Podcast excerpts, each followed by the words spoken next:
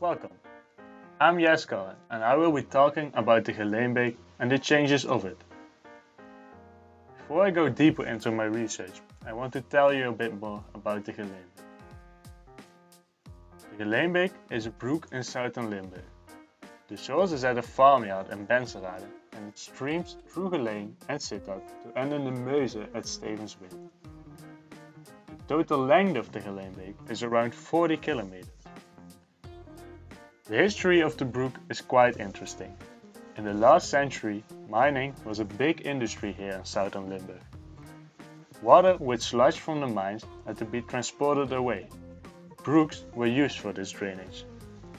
This process had to go as fast as possible, so the Geleenbeek got canalized from the 1930s till the 1980s. In the last decade, there's a project been going on to bring the Geleenbeek back to its natural state more space created around the brook for nature and recreation. It's now a really attractive area with a lot of people walking and hanging out around the brook. But there are also parts where people are not allowed to come, so nature can go its own way. Water quality is being improved as well. Sewage systems have been detached from the brook, but this still hasn't solved the problem. Last month, there were messages of water pollution Fish died and dogs got ill. This was probably caused by flooding of the sewage system. This water then streamed into the brook and polluted it. The Geleenbeek streams along many agricultural fields. This causes also a decrease in quality because pesticides can flow into the brook. By creating more space around it, this is less likely to happen project to restore the brook is called Corioglana, which is Latin for the cities Heerlen and Geleen. The project is in order of the municipalities of Sittard Geleen and Beekdaelen, the Water Board of Limburg and the Province Limburg. The project will be executed by the design and construction company Ploegam BV, with assistance of the consultancy firm by Forest. Farmers had to give up some of the land for this project. Due to climate change, more extreme weather will occur. This can cause serious problems. Heavy precipitation can cause flooding of the brook. The changes within Corioglana were partly for the flood prevention. At Stammenderbos and Absbroekbos, the brook has been changed and meanders again. This is the research area and is only 6 kilometers long part of the Geleenbeek. The course of the brook is from Kasteel Terborgh at Schinnen, which is a restaurant, to the Middenweg, which is a road between the cities Munstergeleen and Sittard. Stammenderbos is a forest against the hill of Zwijkhuizen. It's a Natura 2000 area, which means it's a protected nature area. The other place that's been changed is at Absbroekbos. This is a young forest near Munstergeleen. I even planted some trees for this forest at elementary school. At Stammenderbos, because of an illness in the trees, a lot of trees have been cut. They are planning to cut 80% of the forest. It's a beautiful forest with a mix between deciduous and coniferous trees, so it's really a pity that the trees have to be cut. There are BMX paths in, in and through the forest, which creates exciting walking paths although it also disturbs the nature. There's also an asylum center and an impressive building. At this part of the brook, you can see the space created for the brook and for nature. There's a clear boundary between the tree line, low vegetation and the brook. The project here was finished about four years ago. First, the space around the brook was opened up and people were allowed to walk there. Now certain parts have been closed, so nature won't be disturbed. The vegetation is still low because it's young. Did you know that in one of the houses near the brook, the designer of the Whirl logo lives?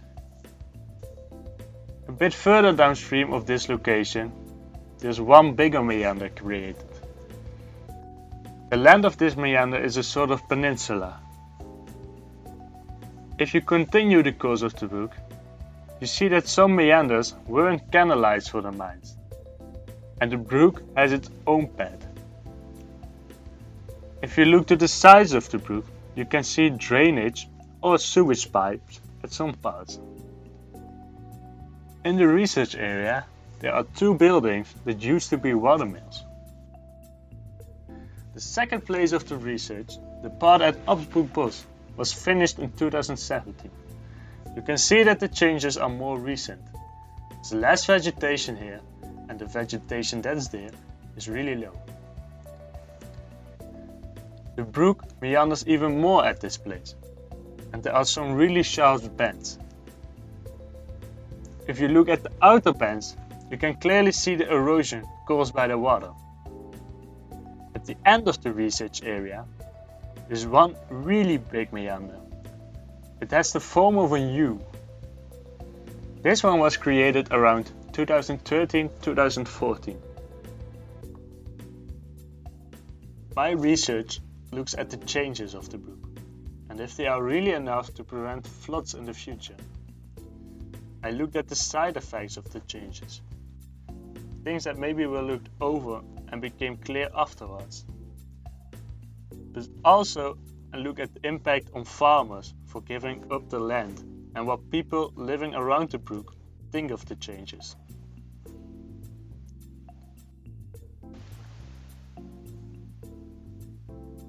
To get the results, I use different methods. Firstly, to get an insight of what people think of the project, I handed out surveys to the people living around the Geleenweg.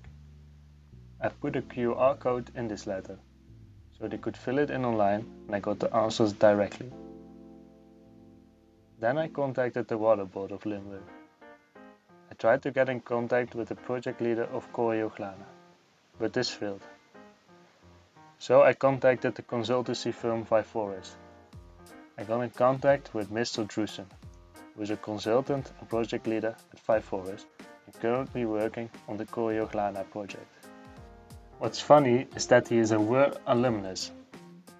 Lastly, I contacted an owner of the farming land around the Geleenweg to ask his opinion. I handed out 37 surveys and eventually 90 people responded. 14 of these people never experienced any floods. This can be because they have only lived there for a few years, or they live on higher ground, or there actually haven't been any floods. Four did experience floods. One of the respondents described that the flood was in 1986 and they had quite some damage. Now, when she thought back, she again got emotional. So, it had quite some impact on her. Feelings about the changes are mixed.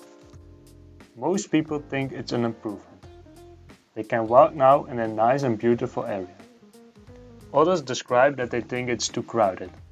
More noise, more people, and dogs walking loose causing chaos. Mostly people think the changes are sufficient, but some doubt because they don't know what to expect of the future precipitation. The water board stated that they want to include the opinions and suggestions of inhabitants. The two locals told me that they didn't agree with the changes and it took them quite some effort to contact the water board for this. Beside the survey, I interviewed Mr. Vroemen, a farmer and local politician. He told me that most farmers sold their land voluntarily for the project, but two wanted more than offered. So the project had to go around these lands. He thinks the project has two sides. People really like the new area and it's much more used for recreation. This creates money for the tourist sector. The project itself has cost a lot of money. Other sectors need support as well but there's only a limited amount available. So the question he raises is, do the benefits outweigh the cost of the project? This question he found hard to answer. Benefits against flooding aren't clear for him. Biodiversity is maybe improved, but people also disturb the nature, and there's a lot of nuisance caused by recreational people. I think it's a good question to keep in mind. With the information delivered by the project leader of Five Forests, I could answer if the change of the brook was enough to prevent floods. The goal set from the water board is T is 100 in the inhabited areas around the brook. This means that the brook should be able to handle heavy precipitation with a return period of 100 years. Looking at the first location at Stammenderbos, you see that in the change part of the brook, the water level decreases with 0.3 meters. And this will prevent inundation at these points. But further downstream it increases the water level with 0.1 meters, which causes the inundation to increase at this point. Forests describes that these inundations will be dealt with in another project. At Absbroekbos, the changes decrease the water level in the first pound, around a bottleneck. In the middle, it increases the water level a bit. But this is a nature area, so this part will function as a buffer and is allowed to flood. The increase at this point creates a more gradual decrease of the bed level of the brook. At the end of this part, the water level decreases as well, but it's not enough to prevent inundations here. A quay will be created to protect this part. The project has not been finished for the whole brook, so it's hard to state if the changes are enough against floods. Now there are still flood risks at some parts. But these should be taken care of after the whole project is finished. The area around the brook has improved and looks nice. The brook is brought back to its more natural form. It's a nice area to walk in, but it also disturbs people living there and the nature. It has cost a lot of money. It will make money, but it also destroys the nature It depends from which side you look at it if it's an improvement. I want to thank you for listening to my podcast. Hope you found it interesting and that you learned something about the project and the changes around the Geleenbeek. Bye bye.